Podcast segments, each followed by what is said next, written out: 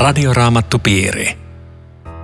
Radioraamattupiirissä jatkamme maailman levinneimmän kirjan tutkimista. Keskustelemme Riitta Lemmetyisen ja Eero Junkkalan kanssa ensimmäisen Mooseksen kirjan luvusta 12. Minä olen Aino Viitanen, tekniikasta vastaa Aku Lundström. Luen neljä ensimmäistä jaetta luvusta 12. Herra sanoi Abramille, lähde maastasi, asuin sijoiltasi ja isäsi kodista siihen maahan, jonka minä sinulle osoitan. Minä teen sinusta suuren kansan ja siunaan sinua. Ja sinun nimesi on oleva suuri ja siinä on oleva siunaus. Minä siunaan niitä, jotka siunaavat sinua ja kiroan ne, jotka sinua kiroavat. Ja sinun saamasi siunaus tulee siunaukseksi kaikille maailman kansoille. Niin Abram lähti Herran käskyn mukaan ja Loot lähti hänen kanssaan. Haranista lähtiessään Abram oli 75 vuoden ikäinen. Niin, tässä on yksi raamatun tärkeimpiä kohtia. Tämä on ainakin vanhan testamentin kannalta tämä on avainjae. Tämä oikeastaan selittää todella paljon ja, ja aina johtaa uuteen testamenttiin saakka.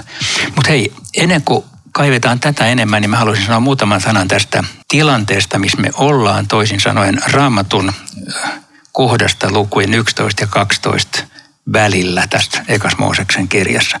Nimittäin tässä on tietynlainen saumakohta, joka tästä tekstistä ei käy mitenkään ilmi, mutta kun me pohditaan tätä asiaa historian näkökulmasta, niin nämä 11 ensimmäistä lukua on niin sanotut alkukertomukset, joihin me ei löydetä mitään äh, normaalista historian tiedoista mitään kiinnekohtaa. Ne on tapahtunut joskus jossain ja ne on äärettömän tärkeitä asioita ihmiskunnan aamuhämärissä. Mutta sitten kun me tullaan lukuun 12, niin me päästään tosin vähän löyhästi kiinni ikään kuin historian lehdille ja me voidaan sanoa, että me ollaan tuolla parisen tuhatta ennen Kristusta keskibronssikauttisessa lähi ja sinne nämä kertomukset niin kuin luontevasti istuu ja sopii vaikka me ei voida niin kuin historian keinoin edes Abrahamia löytää. Se on, se on uskomme, että näin on tapahtunut. Nämä on aluksi ollut suullinen perimätieto ja myöhemmin vasta pantu kirjalliseen muotoon.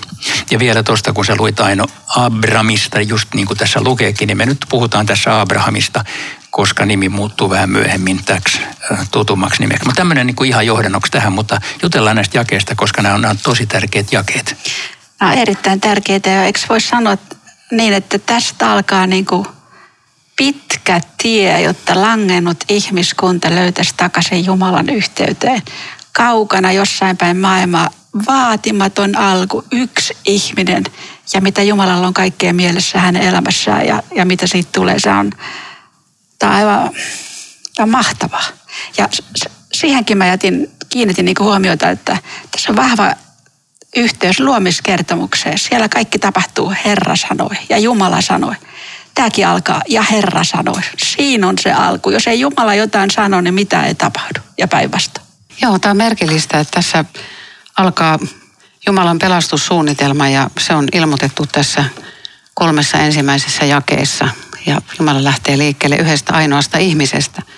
Mutta kertokaapas millaisesta paikasta se Abram lähti. Mitä siellä uskottiin, palvottiin ja rukoiltiin ja oliko se Abram nyt sitten sen takia kutsuttu mies, koska hän oli vanhurskas vai mikä se oikein oli?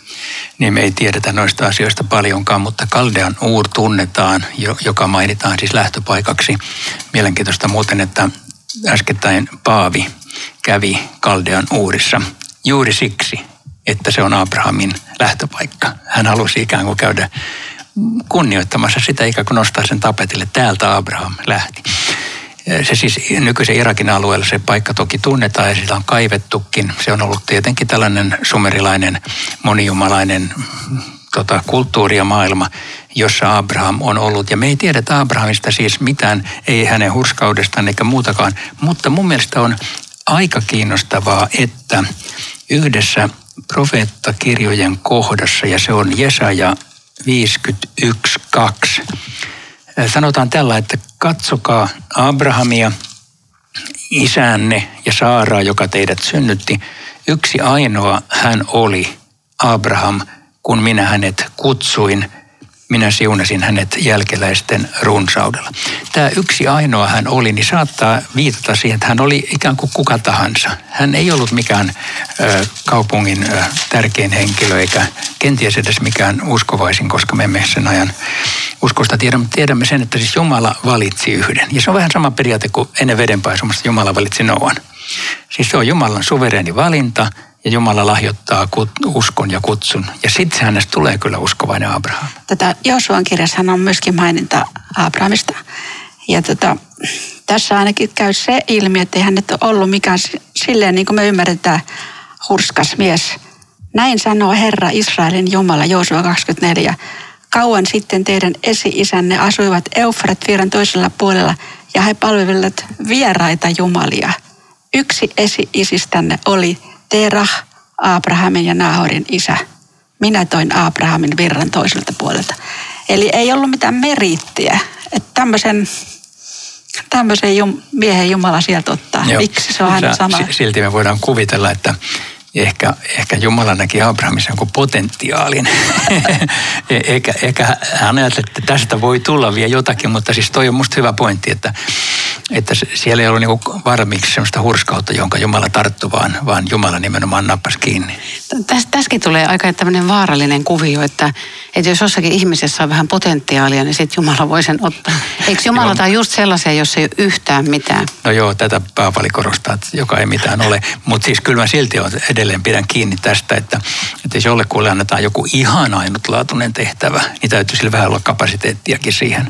Mutta ei tälle ole tavallaan mitään tekemistä tämän armon ja uskon kanssa. Mutta sitähän voisi miettiä, että tähän oli siis vallankumouksellinen pyyntö Jumalan puolelta tai, tai käsky lähde, koska tota, sehän tarkoitti käytännössä sitä, että jos me lähdetään jonnekin pitkälle, niin me, toivot, me sanotaan, että pidetään yhteyttä tai tuu käymään. Tai vaikka me sen Australian tai Papua uuteen Kineaan, niin tota, mä tuun sitten kotiin pari vuoden kuluttua. Mutta tässä kun lähdetään, niin se on näkemiin.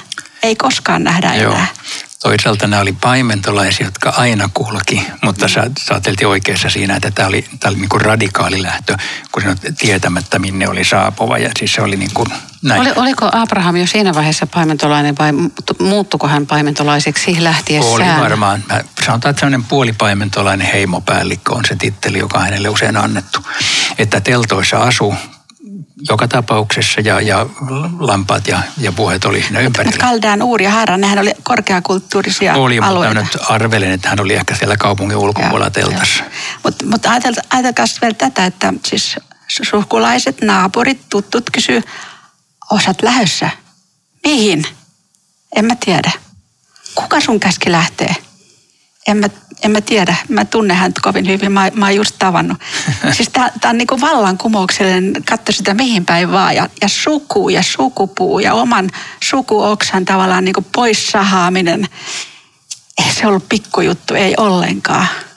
Tässä voisi verrata pikkasen entisaikojen lähetystyöntekijöihin, jotka lähti 1800-luvulla tota, kauas pois. Moni ei palannut enää Joo. Mutta olisiko sillä Abrahamilla ollut itsellä joku tarve, ikään kuin sisäinen tarve, että mä haluan tästä kuunpalvontapaikasta pois. Että mä, mä haluan haluan lähteä. Haluan vähän muutoksia elämääni. niin, niin. Joo. Voi olla sitten, kun Jumalan kutsu on hänelle jotenkin sen asian kirkastanut. Tässä mennään yhden Jumalan asialle, eikä, eikä täällä monijumalaisessa maailmassa. Mutta sitten tähän vielä tällainen pointti, joka myöskin on tällainen mahdollinen historiallinen linkki, eikä se sinänsä lievennä tätä juttua, että hän saattoi olla osa semmoista amorilaisten kansainvaellusaaltoa, että siellä meni muitakin. Ja jos näin on, niin, niin silloin, silloin hän oli ikään kuin yksi joukosta, mutta se Jumalan valitsema. Ainoa, joka kuljetti Jumalan kutsua mukanansa. Ja. No, tässä on valtavia lupauksia ja siunauksia. Mitäs kaikkea Jumala lupaa, että kun sä nyt lähet, niin mitä sitten saat? Tässä on tämmöinen kolminkertainen lupaus. Lupaus maasta, kansasta ja siunauksesta. Ja tämä on olennaista, koska tämä, tämä menee niin läpi vanhan testamentin ja se varsinkin toteutuu uudessa testamentissa. Mutta lupaus maasta tarkoittaa, että maailmassa on yksi maa, jonka Jumala on valinnut siksi maaksi, jos hän kerran toteuttaisi pelastussuunnitelmassa. Kansa tarkoittaa Jumala on valinnut yhden etnisen ihmisryhmän, eli Abrahamin jälkeläiset, olemaan se kansa, jonka keskuudesta Jumala kerran lähettäisi pelastuksen maailmalle. Ja sitten tämä maa plus kansa tuottaa niin sanoakseni tämän siunauksen koko maailmalle. Me tiedämme, kuka hän on. Mutta onhan tämä niin vallankumouksellinen sana jälkeläisestä miehelle, joka on 75 vuotta. Siis hetkinen, onko me täysjärkinen, kuunteleeko me tota puhetta ja otaks me tuon vakavasti? Se niin, ja eihän se silloin tapahtunut edes vielä. Ei, ei pitkään aikaa. Siihen niin. meni siis 25 vuotta ennen kuin Abraham piti poikaansa sylissä. Tämä on siis, Abraham ei ole syyttä uskon isä. Hän, hän, hän todella oli tämmöinen, tämä on ihme. Mitä, mitä tuo tarkoittaa tuossa jakeessa kaksi teidän mielestä? Sinun nimesi on oleva suuri. M- mitä Jumala tarkoittaa sillä, että Abrahamin nimi on tuleva suureksi?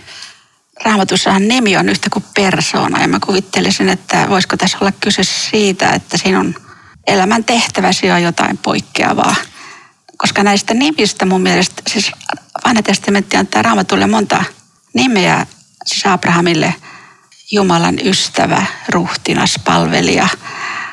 Nämä, nämä on niitä nimiä, mutta... Joo, mutta voisi se tarkoittaa sitäkin, että Abraham, jos lähdetään niin tästä päivästä taaksepäin katsomaan, niin, niin ne on, on kolmen uskonnon keskeinen henkilö. Ka- kaikki sanotaan niin sanotusti vanno Abrahamin nimeen, jopa siis islam. Mutta sehän islamistahan se tulee tietenkin siitä, että se on ottanut sen kristinuskosta ja juutalaisuudesta. Mutta, mutta että näiden kolmen suuren monoteistisen uskonnon tietyssä mielessä kantaisä on Abraham, jolloin kyllä se nimi on tosi suuri. Se, se, se kulkee maailmassa koko ajan, joka, koko maailma tietää Abrahamin. Ja sekin on ihmeellistä, että Jumala tavallaan vaati Abrahamilta lähtöä kaikista ihmissuhteista, jotka oli hänelle tärkeitä. Ja mikä valtava siunaus ihmissuhteissa tulee takaisin. Siinä on, siinä siunaukseksi kaikille mm. kansoille. No eihän varmaan heti lähtenyt. Eikö hän ottanut, että hän hautaa isänsä ja sitten lähti, mutta hän otti vaimon, perheet, kaiken, hänelle omaisuutta ehkä, sen lootin, sen veljen pojan otti sieltä mukaan vielä, vai hautasko se sen lootin isän? Joo, siis tämähän, tämähän on enemmän kuin selviö. Eihän kukaan tuon aikana yksin kulkenut missään. Siis tämä on tämä laajennettu perhemalli aina ollut ja on edelleenkin eri puolilla suurilla Oli helpompi lähteä maailmaa. kuin nyt yksinään. No joo, helpompi tai vaikeampi, mutta koko jengi lähti aina mukana. Siis suvuittain kuljettiin, suvuittain asuttiin ja suvuittain kuljettiin. Että se oli, se oli tavallaan perhe, koko tämä iso porukka. Mutta tästä voisi varmaan oppia sen, että että uskoon liittyy aina kuuliaisuus. Usko ja kuuliaisuus, ne, ne kulkee aina yhdessä, ei ole toista ilman toista. Että jos Abraham ei olisi lähtenyt, niin tällä ei olisi mitään merkitystä niin tulevaisuuden kannalta ja meillä ei olisi tämmöistä kertomusta.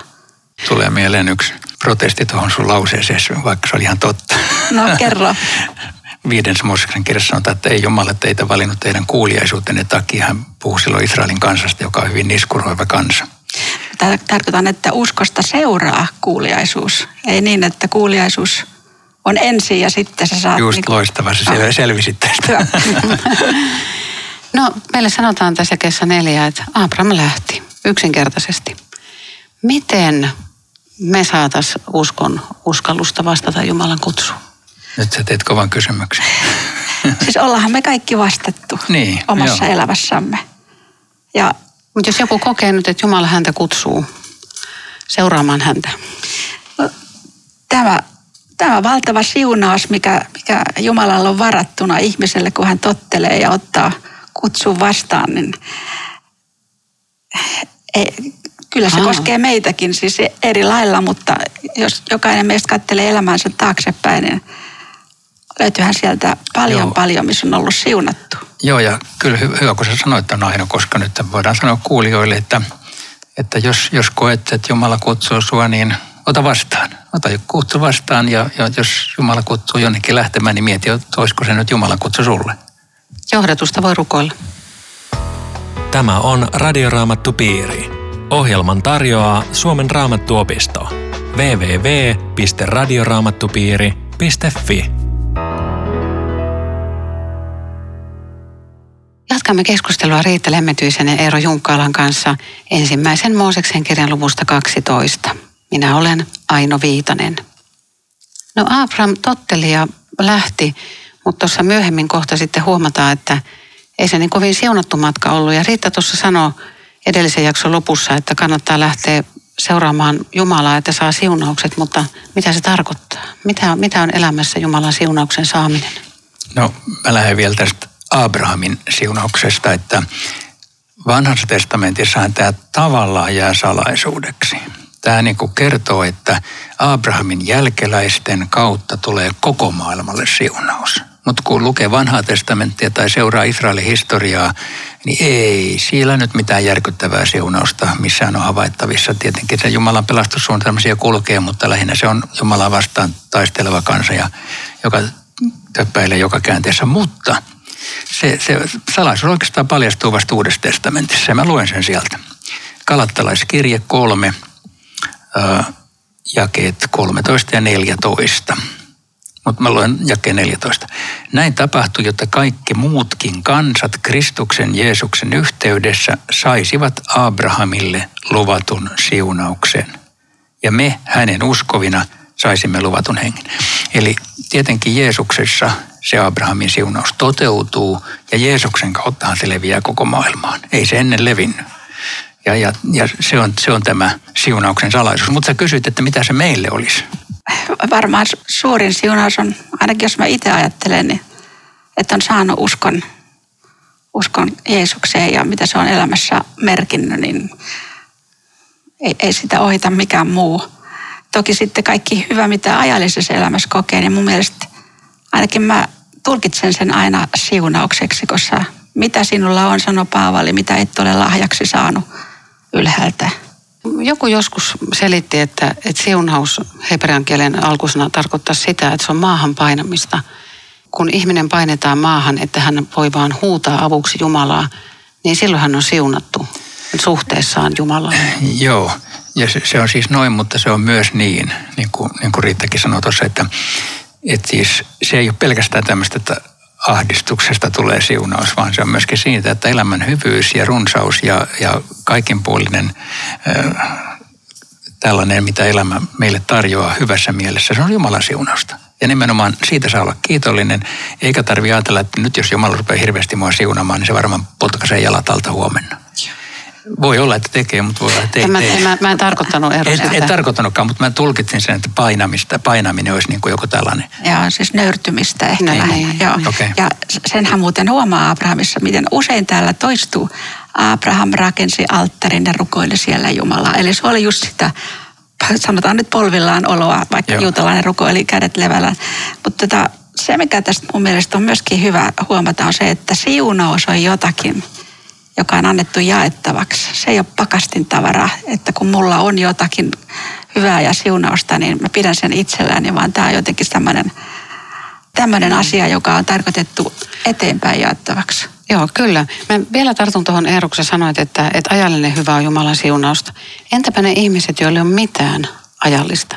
Niin sitten se kääntöpuoli, että okei, että jos mä en saakaan mitään ajallista hyvää, niin nyt mä oon Jumalan kiroama. Joo, toi on tärkeää tietää, että ei kuitenkaan ole, koska siunaus ei tarkoita tietenkään vaikeuksista vapaata elämää. Siis me nähdään jo Abrahamista ja kaikista muistakin, että, että vastoinkäymisiä kolhuja tulee, mutta että, että mä ymmärrän, että siunaus on kaikki elämän hyvyyttä, mutta elämän vaikeuksissakin siunaus kantaa meitä. Ja, ja se niin kuin, Ja Jumala voi muuttaa sen vaikean just, hyväksi. joo, joo. No tässä on tämä tosi paljon siteerattu kohta eri herätysliikkeissä. Ja tätä käytetään vähän niin kuin mantran omaisestikin. Tätä vielä palaan tuohon jakeeseen kolme. Jotka sinua siunaa, niin oo siunattu ja jotka sua kiroaa, niin sitten ne on kirottu. Ja, ja sitten käytetään niin kuin Israelin siunaamiseen ja ihmisten siunaamiseen. Onko tämä niin kuin jotenkin, se, voiko ajatella näin, että jos ei vaikka nyt siunaa Israelia, niin on kirottu? Ei. Mun mielestä sitä ei voi noin ajatella.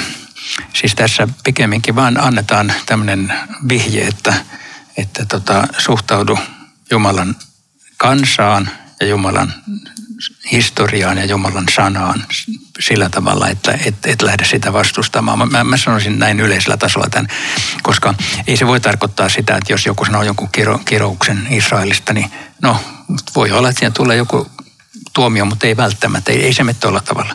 Tämä ei ole siis sellainen niin mekaaninen tai matemaattinen juttu, millä, millä tämä asia ratkaistaan.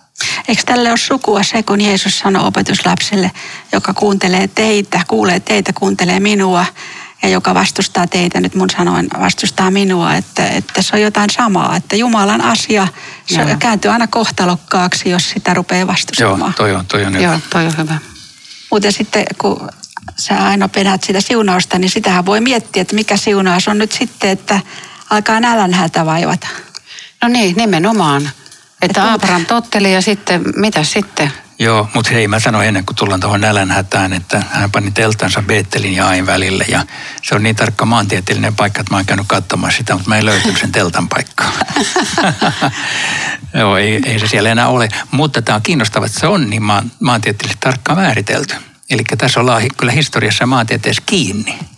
Joo, ja maantieteellisestä puheen ollen siis nyt ollaan täällä Beetelissä ja lähdettiin Harranista, niin tota, tässä on valtava välimatka. Tässä on tultu satoja kilometriä. Sanois nyt kuinka monta sataa?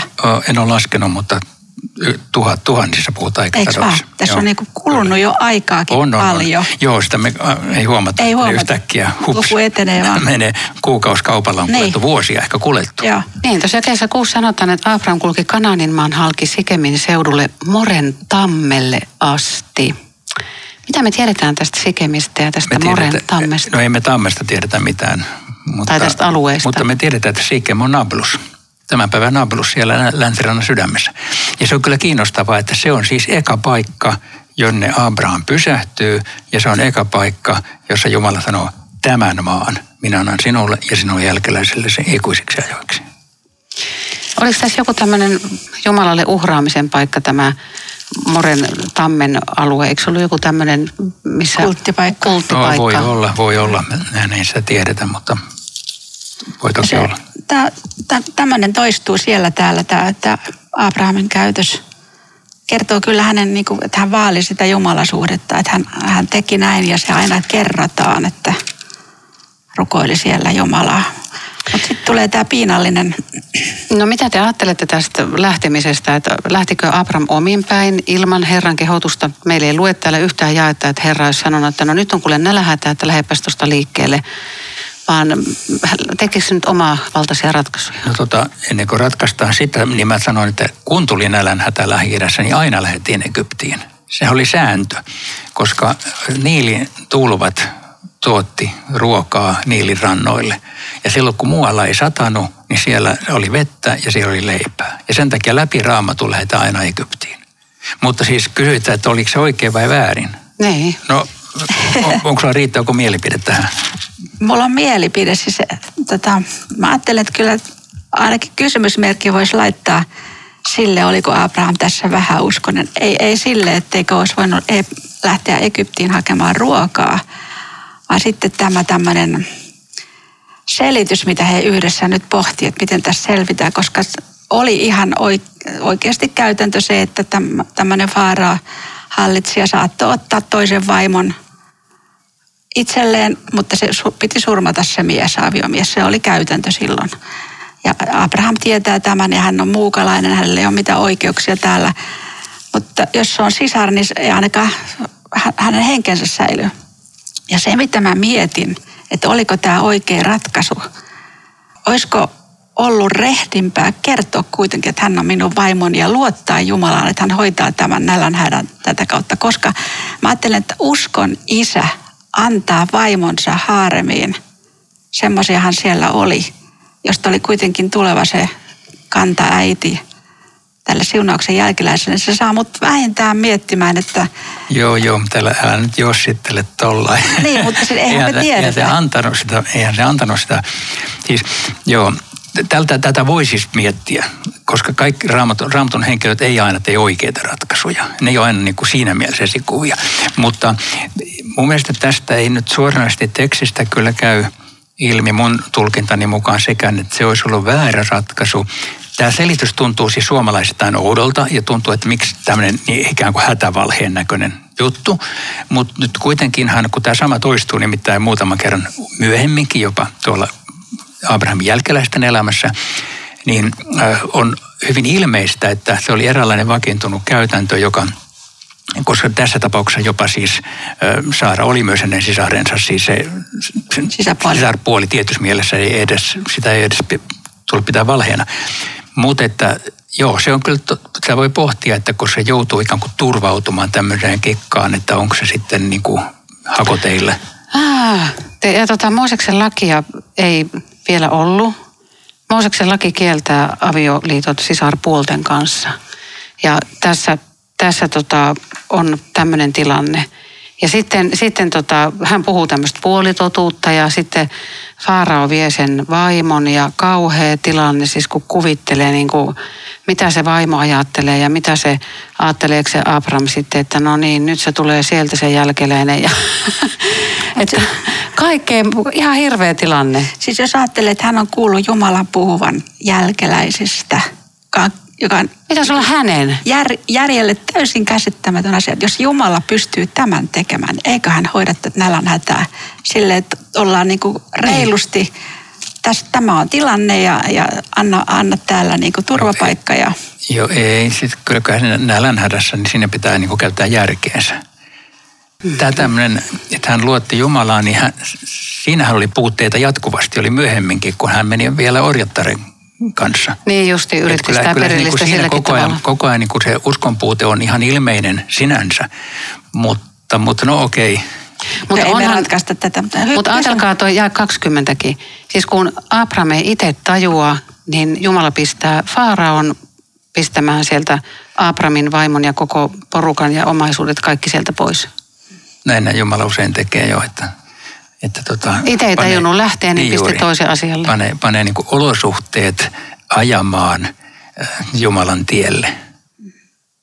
Mutta aika jännä tämäkin, että siellä tuli saira ankaria, ankaria tauteja siinä palatsissa sen tähden, että Abramin Joo. vaimo oli siellä. Mutta vielä tuo Egyptin keikka, niin tota, tässähän on kuitenkin aavistuksen verran sellainen esikuvallinen juttu, että yksi Abrahamin jälkeläinen, pikkuinen Jeesusvauva, joutui myös tekemään Egyptin reissun.